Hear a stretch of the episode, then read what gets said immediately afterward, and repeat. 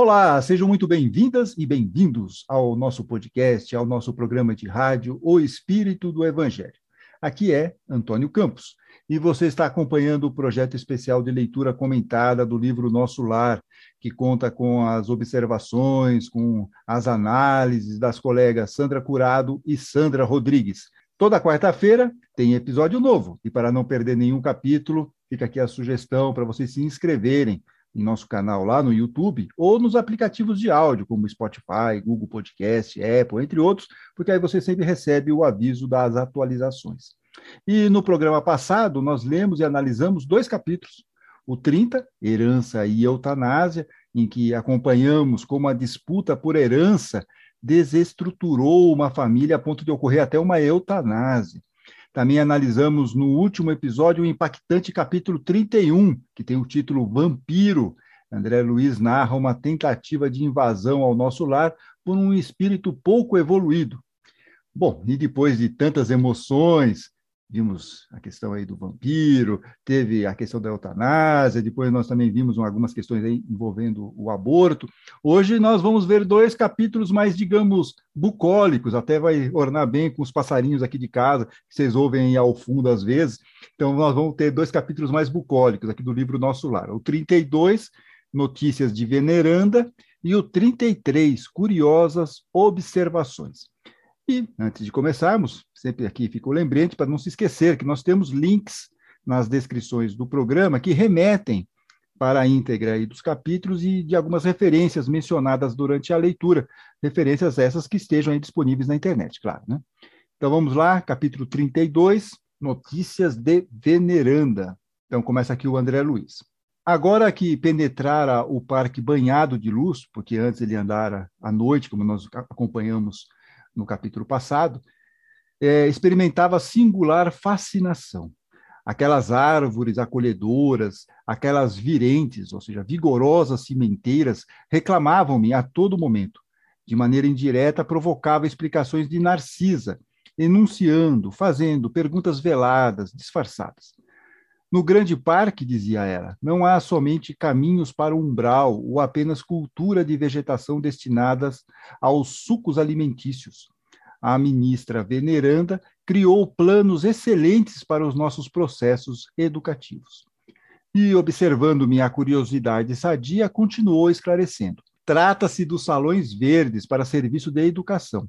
Entre as grandes fileiras das árvores, há recintos de maravilhosos contornos para as conferências dos ministros da regeneração, outros para ministros visitantes e estudiosos em geral, reservando-se, porém, um de assinalada, ou seja, de grande beleza, para as conversações do governador, quando ele se digna de vir até nós. Periodicamente, as árvores eretas se cobrem de flores, dando ideia de pequenas torres coloridas, cheias de encantos naturais, temos, assim, no firmamento, o teto acolhedor, com as bênçãos do sol ou das estrelas distantes. E vamos começar com a Sandra Rodrigues. É isso aí, vamos começar. E, puxa vida, como o Antônio bem disse, depois de todas aquelas situações pesadas, o André Luiz deve estar se sentindo num oásis, caminhando pelos belos salões verdes, criados pela ministra veneranda, que, como vamos ver, é um espírito elevadíssimo. E vejam que importante, esse lindo paisagismo e essa atmosfera tão agradável foram criados por ela para serviços de educação, o que nos faz perceber a importância do conhecimento, do estudo, nos faz ver que nunca paramos de aprender. Trazendo para o nosso plano, nós sabemos que uma educação de qualidade é um dos meios mais eficazes de combater as desigualdades sociais e que o conhecimento nos faz pensar de forma crítica, nos faz refletir e não aceitar qualquer informação como certa. Allan Kardec sempre nos ensinou sobre a fé raciocinada. E falando em Kardec, eu não posso deixar de mencionar que ele era um educador e muito estudioso. Falava diversas línguas como alemão, inglês, holandês, italiano e espanhol e dava aulas, palestras e cursos de química, física, anatomia e vejam só, até de astronomia. e, como bem sabemos, foi o codificador do Espiritismo, sempre utilizando seu pensamento crítico e uma metodologia muito rigorosa. E é claro, eu não poderia deixar de falar de Jesus, o mestre dos mestres, o maior pedagogo de todos os tempos, que com toda a pureza de seu espírito, seu magnetismo, seu amor, nos ensinou e continua nos ensinando com suas palavras e seus exemplos, de forma simples, para que todos possam compreender que ele é o caminho, a verdade e a vida. É, eu vou pegar uma carona aqui com a Sandra Rodrigues, porque ela estava falando muito da, da questão do, da educação e tudo mais, e agora esse ano nós estamos comemorando o centenário do nascimento de Paulo Freire, que tinha uma frase ótima. Ele falava o seguinte: ele tem várias frases, vários livros, um, um grande educador. Ele falava o seguinte: que a educação não transforma o mundo, educação muda as pessoas e pessoas transformam o mundo. Então veja como a educação ela é fundamental, porque ela vai nos trazer aqui algum tipo de conhecimento, algum tipo de mudança, e com essa mudança de comportamento, nós vamos sim, finalmente conseguir mudar aí o mundo. Então aí fica nosso registro pelo centenário do nascimento de Paulo Freire. Mas voltemos aqui, voltemos ao nosso lar, depois da descrição da Narcisa sobre os, os locais aqui criados pela ministra Veneranda, o André Luiz fala o seguinte: devem ser prodigiosos esses palácios da natureza, acrescentei. Sem dúvida, prosseguiu a enfermeira entusiasticamente. O projeto da ministra despertou, segundo me informaram, aplausos francos em toda a colônia. Soube que tal se dera havia precisamente 40 anos. Iniciou-se então a campanha do Salão Natural. Todos os ministérios pediram cooperação, inclusive o da União Divina, que solicitou o concurso de veneranda na organização de recintos dessa ordem, lá no Bosque das Águas. Surgiram deliciosos recantos em toda parte. Os mais interessantes, todavia, a meu ver, são os que se instituíram nas escolas. Variam nas formas e dimensões nos parques de educação do esclarecimento, instalou a ministra um verdadeiro castelo de vegetação em forma de estrela, dentro do qual se abrigam cinco numerosas classes de aprendizados e cinco instrutores diferentes. No centro, funciona enorme aparelho destinado a demonstrações pela imagem, a maneira do cinematógrafo, cinema, né? com o qual é possível levar a efeito cinco projeções variadas, simultaneamente. Essa iniciativa melhorou consideravelmente a cidade, unindo no mesmo esforço o serviço proveitoso à utilidade prática e à beleza espiritual. E agora, então, chegou a vez de uma pessoa que gosta muito da parte da natureza, de plantas e tudo mais, que é a Sandra Curado. Vamos lá, Sandra. Aí é tá... verdade. Você deve estar gostando desse capítulo aqui, né? Estou encantada com esse capítulo bucólico, como você disse. Então, e aqui, o que, que nós vemos nesse, nesse trecho? Né? Que um lugar bonito, bem arrumado, bem conservado, cria uma atmosfera de bem-estar, de boas vibrações, e, nesse caso, toda essa dedicação e capricho da veneranda acabaram virando referência para os outros ministérios da colônia. E nesse complexo educacional que ela criou, Vemos instalações multimídias simultâneas, que para nós hoje é bastante comum de entender, mas imagino que para a época do livro tenha sido bastante impactante essa descrição. Bem, mas estamos no capítulo 32 e ainda nos perguntamos: como é possível existir tudo isso na vida espiritual? No livro A Gênese, no capítulo 14, item 14, diz assim: para os espíritos, o pensamento e a vontade são o que é a mão para o homem. Pelo pensamento, eles imprimem, aglomeram, combinam e organizam conjuntos que apresentam uma aparência, uma forma ou uma coloração determinada. É a grande oficina ou laboratório da vida espiritual. Então, nós vemos que a veneranda tem grande capacidade de trabalhar o seu pensamento para criar espaços não só de beleza, mas de organização, de estudos, de bem-estar, beneficiando a todos na colônia. É uma dedicação mesmo da parte dela. Isso mesmo. Então, voltamos aqui para o André Luiz, que fala o seguinte: valendo-me da pausa natural, interpelei, ou seja, fez a pergunta. E o mobiliário dos salões? Tal como dos grandes recintos terrenos? Narcisa sorriu e acentuou. Há diferença. A ministra ideou, ou seja, planejou os quadros evangélicos do tempo que assinalou a passagem do Cristo pelo mundo e sugeriu recursos da própria natureza. Cada salão natural tem bancos e poltronas esculturados, ou seja, trabalhados na substância do solo, forrados de relva olente, ou seja, uma relva perfumada e macia. Isso imprime formosura e disposições características. Disse a organizadora que seria justo lembrar as preleções do mestre, em plena praia, quando de suas divinas excursões junto ao Tiberíades, ou seja, o Tiberíades é o lago, Tiberíades ou o mar da Galiléia, local onde Jesus fazia muito das suas pregações, no entorno. E dessa recordação surgiu o empreendimento do mobiliário natural. A conservação exige cuidados permanentes, mas a beleza dos quadros representa vasta compensação. A essa altura, interrompeu-se a bondosa enfermeira, mas, identificando meu interesse silencioso, prosseguiu. O mais belo recinto do nosso ministério é o destinado às palestras do governador. A ministra veneranda descobriu que ele sempre estimou as paisagens de gosto helênico, grego, mais antigo, e decorou o salão a traços especiais, formados em pequenos canais de água fresca, pontes graciosas, lagos minúsculos, palanquins, ou seja, uma espécie de cadeira forrada ou coberta de arvoredo e frondejante vegetação. Cada mês do ano mostra cores diferentes em razão das flores que se vão modificando em espécies de 30 a 30 dias.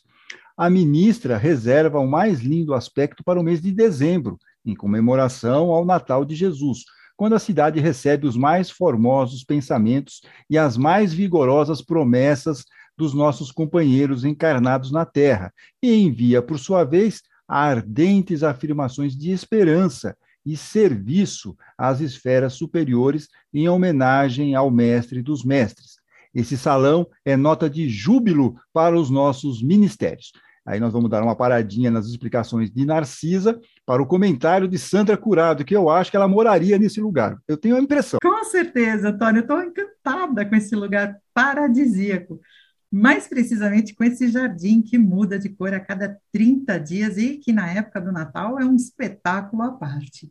E ficamos sabendo também que nessa época o plano espiritual ele recebe da Terra emanações de boas energias, porque com a chegada do Natal tendemos a ficar mais solidários e fraternos, pensamos mais em Jesus e também renovamos as esperanças com a chegada do Ano Novo.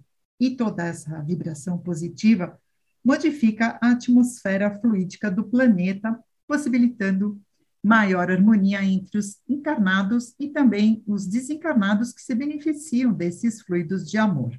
Então, sabedores disso, para esse Natal, a gente poderia se preocupar menos com as decorações, com os presentes, com a comilança sem fim e nos dedicarmos genuinamente à doação de amor fraternal, tendo como norma de conduta os ensinamentos de Jesus, que, afinal, é o homenageado. E o bom disso tudo é poder contribuir com essa força amorosa universal que envolve a todos, inclusive os povos que não festejam essa data, mas são igualmente membros da grande família universal. É, vamos começar uma campanha aqui, menos Papai Noel e mais Jesus, né, no dia 25 de dezembro. Boa essa observação aí da Sandra Curado. Voltamos às explicações de Narcisa sobre o belo salão que é utilizado pelo governador. Diz a enfermeira para André Luiz.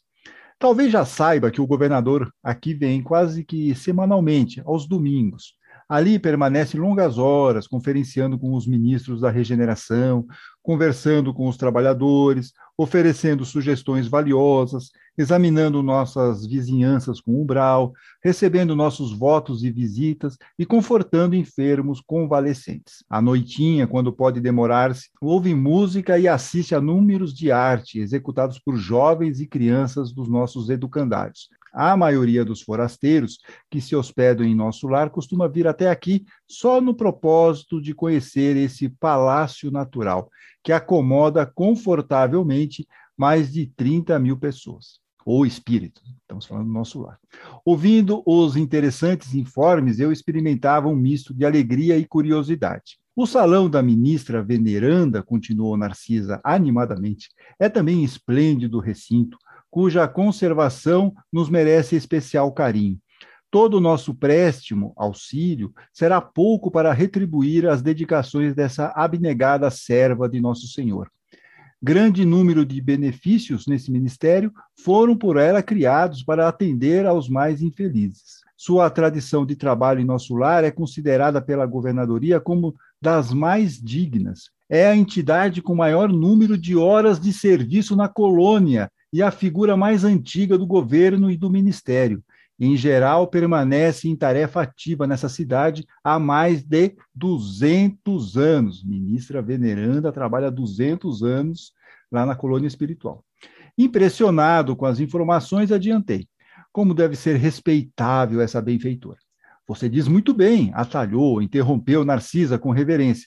É criatura das mais elevadas de nossa colônia espiritual. Os onze ministros que com ela atuam na regeneração ouvem-na antes de tomar qualquer providência de vulto. Em numerosos processos, a governadoria se socorre dos seus pareceres. Com exceção do governador, a ministra veneranda é a única entidade em nosso lar que já viu Jesus nas esferas resplandecentes, mas nunca comentou esse fato de sua vida espiritual e esquiva-se, ou seja, ela foge a menor informação a tal respeito. Não gosta de falar sobre isso. Além disso, há outra nota interessante relativamente a ela. Um dia, há quatro anos, nosso lar amanheceu em festa. As fraternidades da luz que regem os destinos cristãos da América, homenagearam Veneranda, conferindo-lhe a medalha do mérito de serviço, a primeira entidade da colônia que conseguiu, até hoje, semelhante triunfo, apresentando um milhão de horas de trabalho útil. Vamos repetir aqui, né? Um milhão de horas de trabalho útil, sem interromper, sem reclamar e sem esmorecer. Generosa comissão veio trazer a honrosa mercê, com decoração, mas em meio do júbilo geral, reunidos a governadoria, os ministérios e a multidão na Praça Maior, a ministra veneranda apenas chorou em silêncio. Entregou em seguida o troféu aos arquivos da cidade, afirmando que não o merecia e transmitindo a personalidade coletiva da colônia, apesar dos protestos do governador desistiu de todas as homenagens festivas com que se pretendia comemorar mais tarde o acontecimento, jamais comentando a honrosa conquista. Sandra Rodrigues. Pois é, nós vimos aqui que a ministra veneranda, como espírito elevado que é, reúne as melhores qualidades e com tanta pureza, humildade, abnegação e espírito de serviço, já encontrou Jesus nas esferas mais superiores, justamente porque possui a mais meritória das virtudes, que é a caridade desinteressada, como está escrito na resposta da questão 893 do Livro dos Espíritos. Ela possui um milhão de horas de trabalho útil, sem interromper, sem reclamar, sem esmorecer. E vemos que ela faz isso naturalmente, e na resposta da questão 894, a espiritualidade explica que quanto mais elevado for o espírito, os bons sentimentos não lhe custam nenhum esforço. O bem se tornou um hábito para eles. E o mais bonito é que ela nunca comentou o fato de ter estado na presença de Jesus e foge dos elogios e das honras pelos seus feitos. Tamanha é sua humildade. A gente vê que os espíritos mais iluminados tentam esconder, disfarçar a sua própria luz para não ofuscar os outros. Realmente, a ministra veneranda é um grande exemplo e inspiração para todos nós, não é mesmo? É, e o André Luiz vai nessa toada aí que a Sandra Rodrigues colocou. Ele diz o seguinte: extraordinária mulher, disse eu. Por que não se encaminharia a esferas mais altas? Narcisa baixou o tom de voz e declarou: Intimamente, ela vive em zonas muito superiores à nossa e permanece em nosso lar por espírito de amor e sacrifício.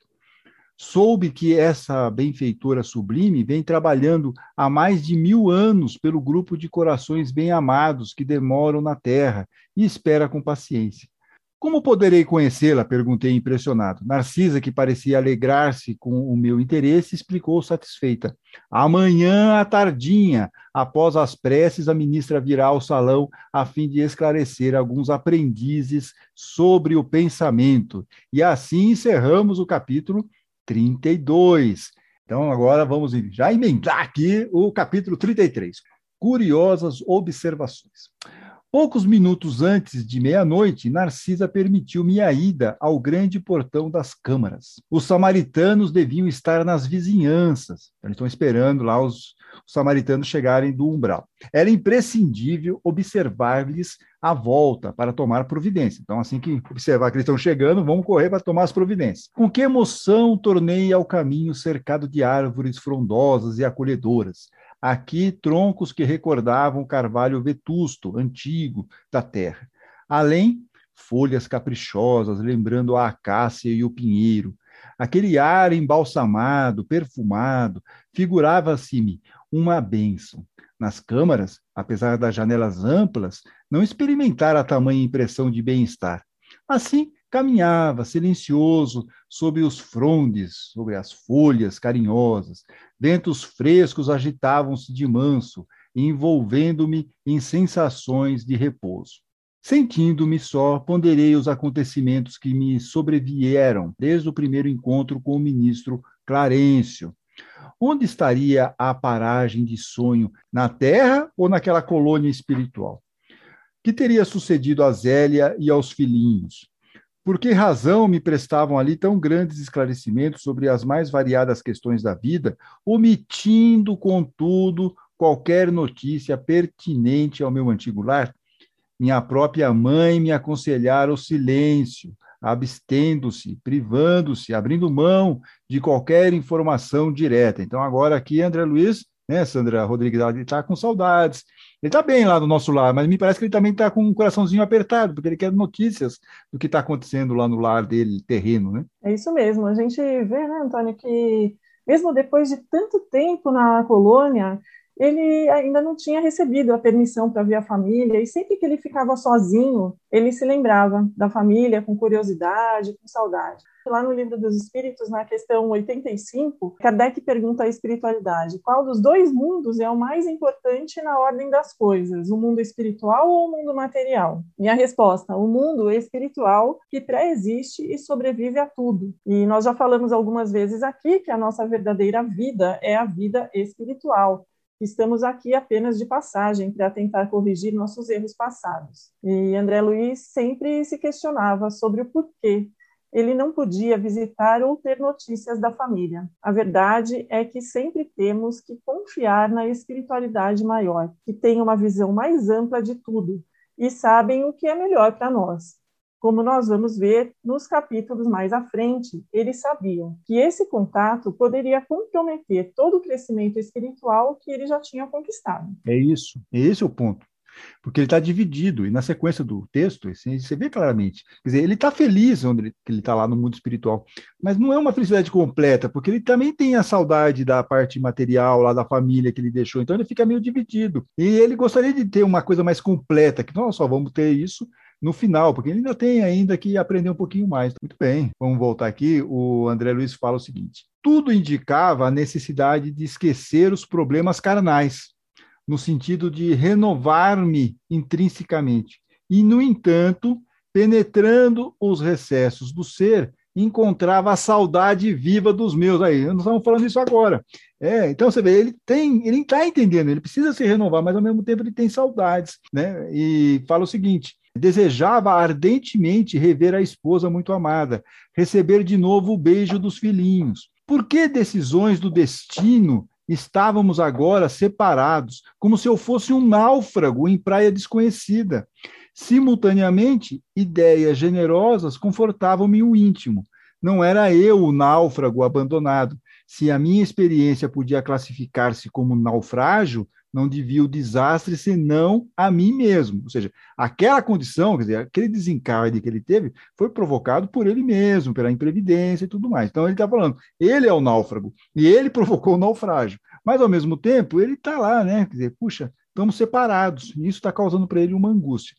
Agora que observava em nosso lar vibrações novas de trabalho intenso e construtivo, admirava-me de haver perdido tanto tempo no mundo em frioleiras, em insignificâncias de toda sorte. Isso ele está até retomando um pouco aquele capítulo 4, que ele chora, né, que ele fala que ele perdeu a encarnação. Então ele está voltando um pouquinho naquele momento, né, Sandra Curado, ao vida, ao dor ou azar. Né? Em verdade, muito amar a companheira de lutas e, sem dúvida, dispensar aos filhinhos ternuras incessantes. Mas examinando desapaixonadamente minha situação de esposo e pai, reconhecia, vamos lá para essa frase que é boa, reconhecia que nada criara de sólido e útil no espírito dos meus familiares. Vamos repetir? Reconhecia que nada criara de sólido e útil no espírito dos meus familiares. Tarde verificava esse descuido. Tá? Só mais tarde, só lá no plano espiritual que ele está percebendo isso. Quem atravessa um campo sem organizar a sementeira necessária ao pão e sem proteger a fonte que sacia a sede, não pode voltar à intenção de abastecer-se. Né, Sandra Curado? É, Antônio, e não se pode colher o que não se plantou, e nem contar com a fonte que não foi preservada. Como afirmou Paulo aos Gálatas, capítulo 6, versículo 7, o que, o que o homem semear, isso colherá. A semeadura se encontra na liberdade das escolhas que fazemos pela vida. Semear o mal, isto é, não agir no bem, no autoconhecimento, é deixar as más inclinações nos guiarem, e a colheita disso é o orgulho, a vaidade, a inveja, a ganância, todas essas fraquezas morais que geram deficiências que acabam por atrasar o nosso progresso espiritual. Como costumamos ouvir, quem planta ventos, colhe tempestade. Já semear o bem é agir no autoconhecimento, através de relações de paz, de fraternidade, de respeito às diferenças, colhendo assim energias edificantes para a nossa vida que representam excelentes oportunidades de evolução espiritual. Como diz o ditado também, quem semeia amor, colhe felicidade. E o André Luiz ele deixa claro aqui nesse trecho que ele tem consciência da sua semeadura, né? O náufrago ali que ele falou para a gente. Portanto, ele não pode esperar colher outra coisa que não seja o que plantou. Mas é importante registrar que nunca é tarde para uma nova semeadura. No Evangelho segundo o Espiritismo, no capítulo 20, item 4, diz: Arme-se de decisão e coragem. Mãos à obra. O arado está pronto, a terra preparada Arai. Exato. Arai. Né? Então, preparar o terreno. Bom, depois do comentário da Sandra Curado, voltamos aqui com os pensamentos de André Luiz, que ele está falando o seguinte. Tais pensamentos instalavam-se no cérebro com veemência irritante, ao deixar os círculos carnais encontrar as penúrias, o sofrimento da incompreensão. Que teria sucedido, o que teria acontecido à esposa e aos filhinhos, deslocados da estabilidade doméstica para as sombras da viuvez e da orfandade? Inútil interrogação, porque ele não tem como saber, ele não tem essa resposta. Ele não sabe como está a família dele no plano terreno. O vento calmo, diz aqui André Luiz, parecia sussurrar concepções grandiosas, como que desejoso de me espertar, estimular a mente para estados mais altos, ou seja, parar com aquela ó vida, ó dor, ó azar e começar a pensar em algo mais é, elevado para o trabalho, de repente. Torturavam-me as inquirições, os questionamentos, as inquirições internas, mas prendendo-me então aos imperativos do dever justo, aproximei-me da grande cancela, investigando além através dos campos de cultura. Ele está lá observando se os samaritanos estão chegando. Tudo luar e serenidade, céu sublime e beleza silenciosa. Extasiando-me na contemplação do quadro, demorei alguns minutos entre a admiração e a prece. Olha aqui, sem ninguém pedir. André Luiz está lá fazendo uma prece. Mas a partir desse momento, vamos ter alguns fatos interessantes. Acompanhe, agora a coisa vai ficar legal. Mais legal. Instantes depois, divisei ao longe dois vultos enormes que me impressionaram vivamente. Pareciam dois homens de substância indefinível, semiluminosa. Dos pés e dos braços pendiam filamentos estranhos, e da cabeça como que se escapava um longo fio de singulares proporções. tive a impressão de identificar dois autênticos fantasmas. Olha só, André Luiz achando que está vendo fantasma. Não suportei.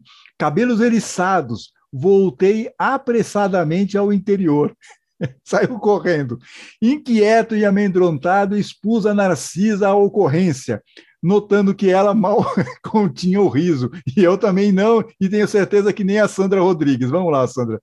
Pois é, Antônio. Apesar de ser muito divertida essa história do André Luiz, um espírito desencarnado já há algum tempo, ter medo de espíritos, de fantasmas, eu não posso nem rir como a Narcisa fez. Porque eu, espírita há alguns anos, preciso confessar que tenho um pouquinho de receio também. Podem rir, eu sei que é estranho, mas mesmo assim eu vou compartilhar aqui com vocês as informações que Kardec nos ensina a esse respeito. Na Revista Espírita de julho de 1860, com o título Os Fantasmas, Kardec diz: Por que temem-se os fantasmas? Porque, em geral, eles são representados sob um aspecto lúgubre, sombrio, assustador, vindo de preferência nas noites mais escuras, em horas fatais, em lugares sinistros, amortalhados ou vestidos de modo esquisito. Ao contrário, o Espiritismo ensina que os espíritos podem mostrar-se em qualquer lugar, a qualquer hora, de dia como de noite, que em geral o fazem sob a aparência que tinham em vida, que os que aparecem, na maioria das vezes, são parentes ou amigos que vêm a nós por afeição ou espíritos infelizes aos quais podemos ajudar. Também são, por vezes, brincalhões no mundo espírita, que se divertem às nossas custas, justamente porque temos medo. E ele continua: mesmo supondo seja um mau espírito, que mal poderia ele fazer? Não seria cem vezes mais racional temer um valentão vivo do que temer um valentão morto que se tornou espírito? Aliás, sabemos que estamos constantemente rodeados por espíritos, que só diferem dos que chamamos de fantasmas porque não os vemos. Pois é, toda vez que eu leio a esse respeito, eu percebo um ligeiro puxão de orelha. Mas uma hora eu vou ter que evoluir, não é mesmo? Ah, mas não é só você, não. É, tem muito espírita que tem medo de espírito. Tanto que um dos primeiros podcasts que nós fizemos aqui no Espírito do Evangelho foi o número 12. É, sou espírita e tenho medo de espíritos. Isso é normal? A gente discute um pouco esse assunto, é o número 12. Então, tem muitas pessoas que têm essa questão. É espírita, mas tem medo de espírito. Mas é um processo, né, Sandra Rodrigues? Todo mundo aí tem que lidar com essas dificuldades aí. Um dia todo mundo vai ficar bem, assim como o André Luiz também. Nós vamos ver aqui na sequência que ele também vai ficar bem. Ele vai entender o que está acontecendo, tem um, uma explicação racional para esses fantasmas que ele viu e saiu correndo. Então, diz aqui a Narcisa. Ora, essa, meu amigo, disse por fim, mostrando bom humor, não reconheceu aquelas personagens? Fundamente desapontado, nada consegui responder. E estava perplexo. Mas Narcisa continuou. Também eu, por minha vez, agora ela está dando também, né? Não deixando o André sozinho também nessa situação, nessa roubada. Então, também eu, por minha vez, experimentei a mesma surpresa em outros tempos. Aqueles são os nossos próprios irmãos da terra. Trata-se de poderosos espíritos que vivem na carne, ou seja, estão aqui encarnados, em missão redentora e podem, como nobres iniciados da eterna sabedoria, abandonar o veículo corpóreo, transitando livremente em nossos planos. Os filamentos e fios que observou são singularidades que os diferenciam de nós outros, os desencarnados. Não se arreceie, não tenha medo, portanto. Os encarnados que conseguem atingir essas paragens são criaturas extraordinariamente espiritualizadas, apesar de obscuras ou humildes na terra. Bom, se você não entendeu nada disso que a explicação da Narcisa, agora preste atenção que a Sandra Rodrigues vai ser didática nesse esclarecimento. Vamos lá, Sandra. Pois é, vamos tentar aqui explicar um pouquinho sobre esse fato de aqueles espíritos encarnados estarem no plano espiritual. E como vamos ver, é um fato bem corriqueiro, pois acontece com todos nós, todos os dias durante o sono, por uma faculdade anímica, ou seja, provocada pelo próprio espírito, chamada de desdobramento espiritual ou, segundo Kardec, estado de emancipação da alma. Na questão 401 do Livro dos Espíritos, Kardec pergunta: Durante o sono, a alma repousa como o corpo? E a resposta: não. O espírito jamais está sem fazer nada. Durante o sono, os laços que o prendem ao corpo se afrouxam.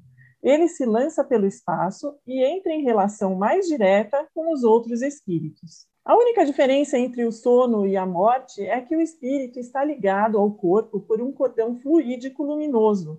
Esse cordão que o André Luiz viu naqueles espíritos. E é por meio dessa ligação que o espírito é avisado imediatamente da necessidade de voltar ao corpo, seja qual for a distância que o separe, o retorno acontece com a rapidez de um relâmpago, como está no Livro dos Médiuns, parte 2, capítulo 7, item 118. Aqui vale lembrar da importância de fazer uma prece, de estarmos sempre com os pensamentos elevados e em sintonia com o nosso mentor espiritual na hora de dormir, já que com o espírito livre podemos visitar locais superiores de aprendizado ou de trabalho ou lugares inferiores, de acordo com os nossos pensamentos e sentimentos. É explicação bem didática, legal. E a Narcisa também está querendo ser didática com o André Luiz e está encorajando o André Luiz a ir com ela para ver novamente, para ele perder aquele medo. Então ela fala o seguinte: e encorajando-me bondosamente, acentuou. Vamos até lá. Temos 40 minutos depois de meia-noite. Os samaritanos não podem tardar. Satisfeito, voltei com ela ao grande portão. Lobrigava-se, ou seja, avistava-se ainda a enorme distância os dois vultos que se afastavam de nosso lar tranquilamente. A enfermeira contemplou-os, fez um gesto expressivo de reverência e exclamou: Estão envolvidos em claridade azul. Devem ser dois mensageiros muito elevados na esfera carnal, em tarefa que não podemos conhecer. Ali estivemos, diz André Luiz, minutos longos, parados na contemplação dos campos silenciosos. Em dado momento, porém, a bondosa amiga indicou um ponto escuro no horizonte enluarado e observou: Lá vem eles. Identifiquei a caravana que avançava em nossa direção sob a claridade branda do céu. De repente, ouvi o ladrar de cães a grande distância. Que é isso? interroguei assombrado. Os cães, disse Narcisa, são auxiliares preciosos nas regiões obscuras do umbral, onde não estacionam somente os homens desencarnados, mas também verdadeiros monstros que não cabe agora descrever. A enfermeira em voz ativa chamou os servos distantes, enviando um deles ao interior transmitindo avisos. Fixei atentamente o grupo estranho que se aproximava devagarinho. Seis grandes carros, formato diligência, precedidos de matilha de cães alegres e bulhentos, travessos, brincalhões, ruidosos. Os seis carros eram tirados, ou seja, puxados, por animais que, mesmo de longe, me pareceram iguais aos moares, ou seja, os burros terrestres. Mas a nota mais interessante eram os grandes bandos de aves de corpo volumoso que voavam a curta distância acima dos carros, produzindo ruídos singulares. Dirigi-me incontinente imediatamente a Narcisa perguntando: Onde o aeróbus? Não seria possível utilizá-lo no umbral? Dizendo-me que não, indaguei das razões. Sempre atenciosa, a enfermeira explicou questão de densidade da matéria. Pode você figurar um exemplo com a água e o ar. O avião que fende atravessa a atmosfera do planeta não pode fazer o mesmo na massa ecórea, ou seja, a água. Poderíamos construir determinadas máquinas, como o submarino, mas por espírito de compaixão pelos que sofrem, os núcleos espirituais superiores preferem aplicar aparelhos de transição. Além disso, em muitos casos, não se pode prescindir da colaboração dos animais. Como assim? Perguntei surpreso. Aí a Narcisa explica. Os cães facilitam o trabalho. Os muares suportam cargas pacientemente e fornecem calor nas zonas onde se faça necessário. E aquelas aves, acrescentou indicando as no espaço, que denominamos ibis viajores, são excelentes auxiliares dos samaritanos por devorarem as formas mentais odiosas e perversas, entrando em luta franca com as trevas umbralinas. Vim agora mais próximo à caravana. Está chegando a caravana. Narcisa fixou-me com bondosa atenção, rematando, complementando as explicações. Mas no momento, o dever não comporta minudências, detalhes informativos. Poderá colher valiosas lições sobre os animais, não aqui, mas no Ministério do Esclarecimento, onde se localizam os parques de estudo e experimentação. Então, a Narcisa aqui está fugindo do assunto porque tem outras coisas mais importantes para resolver. E distribuindo ordens de serviço aqui e acolá, preparava-se para receber novos doentes do espírito. E assim terminamos o capítulo 33, mas já é uma tradição, temos um comentário final e hoje é da Sandra Curado. Vamos lá, Sandra. Verdade, Antônio. Olha, Narcisa pede para André Luiz buscar mais tarde informações sobre os animais no Ministério do Esclarecimento, mas eu busquei no Livro dos Espíritos mesmo, para ver se conseguimos entender essa relação entre homens e animais no plano espiritual.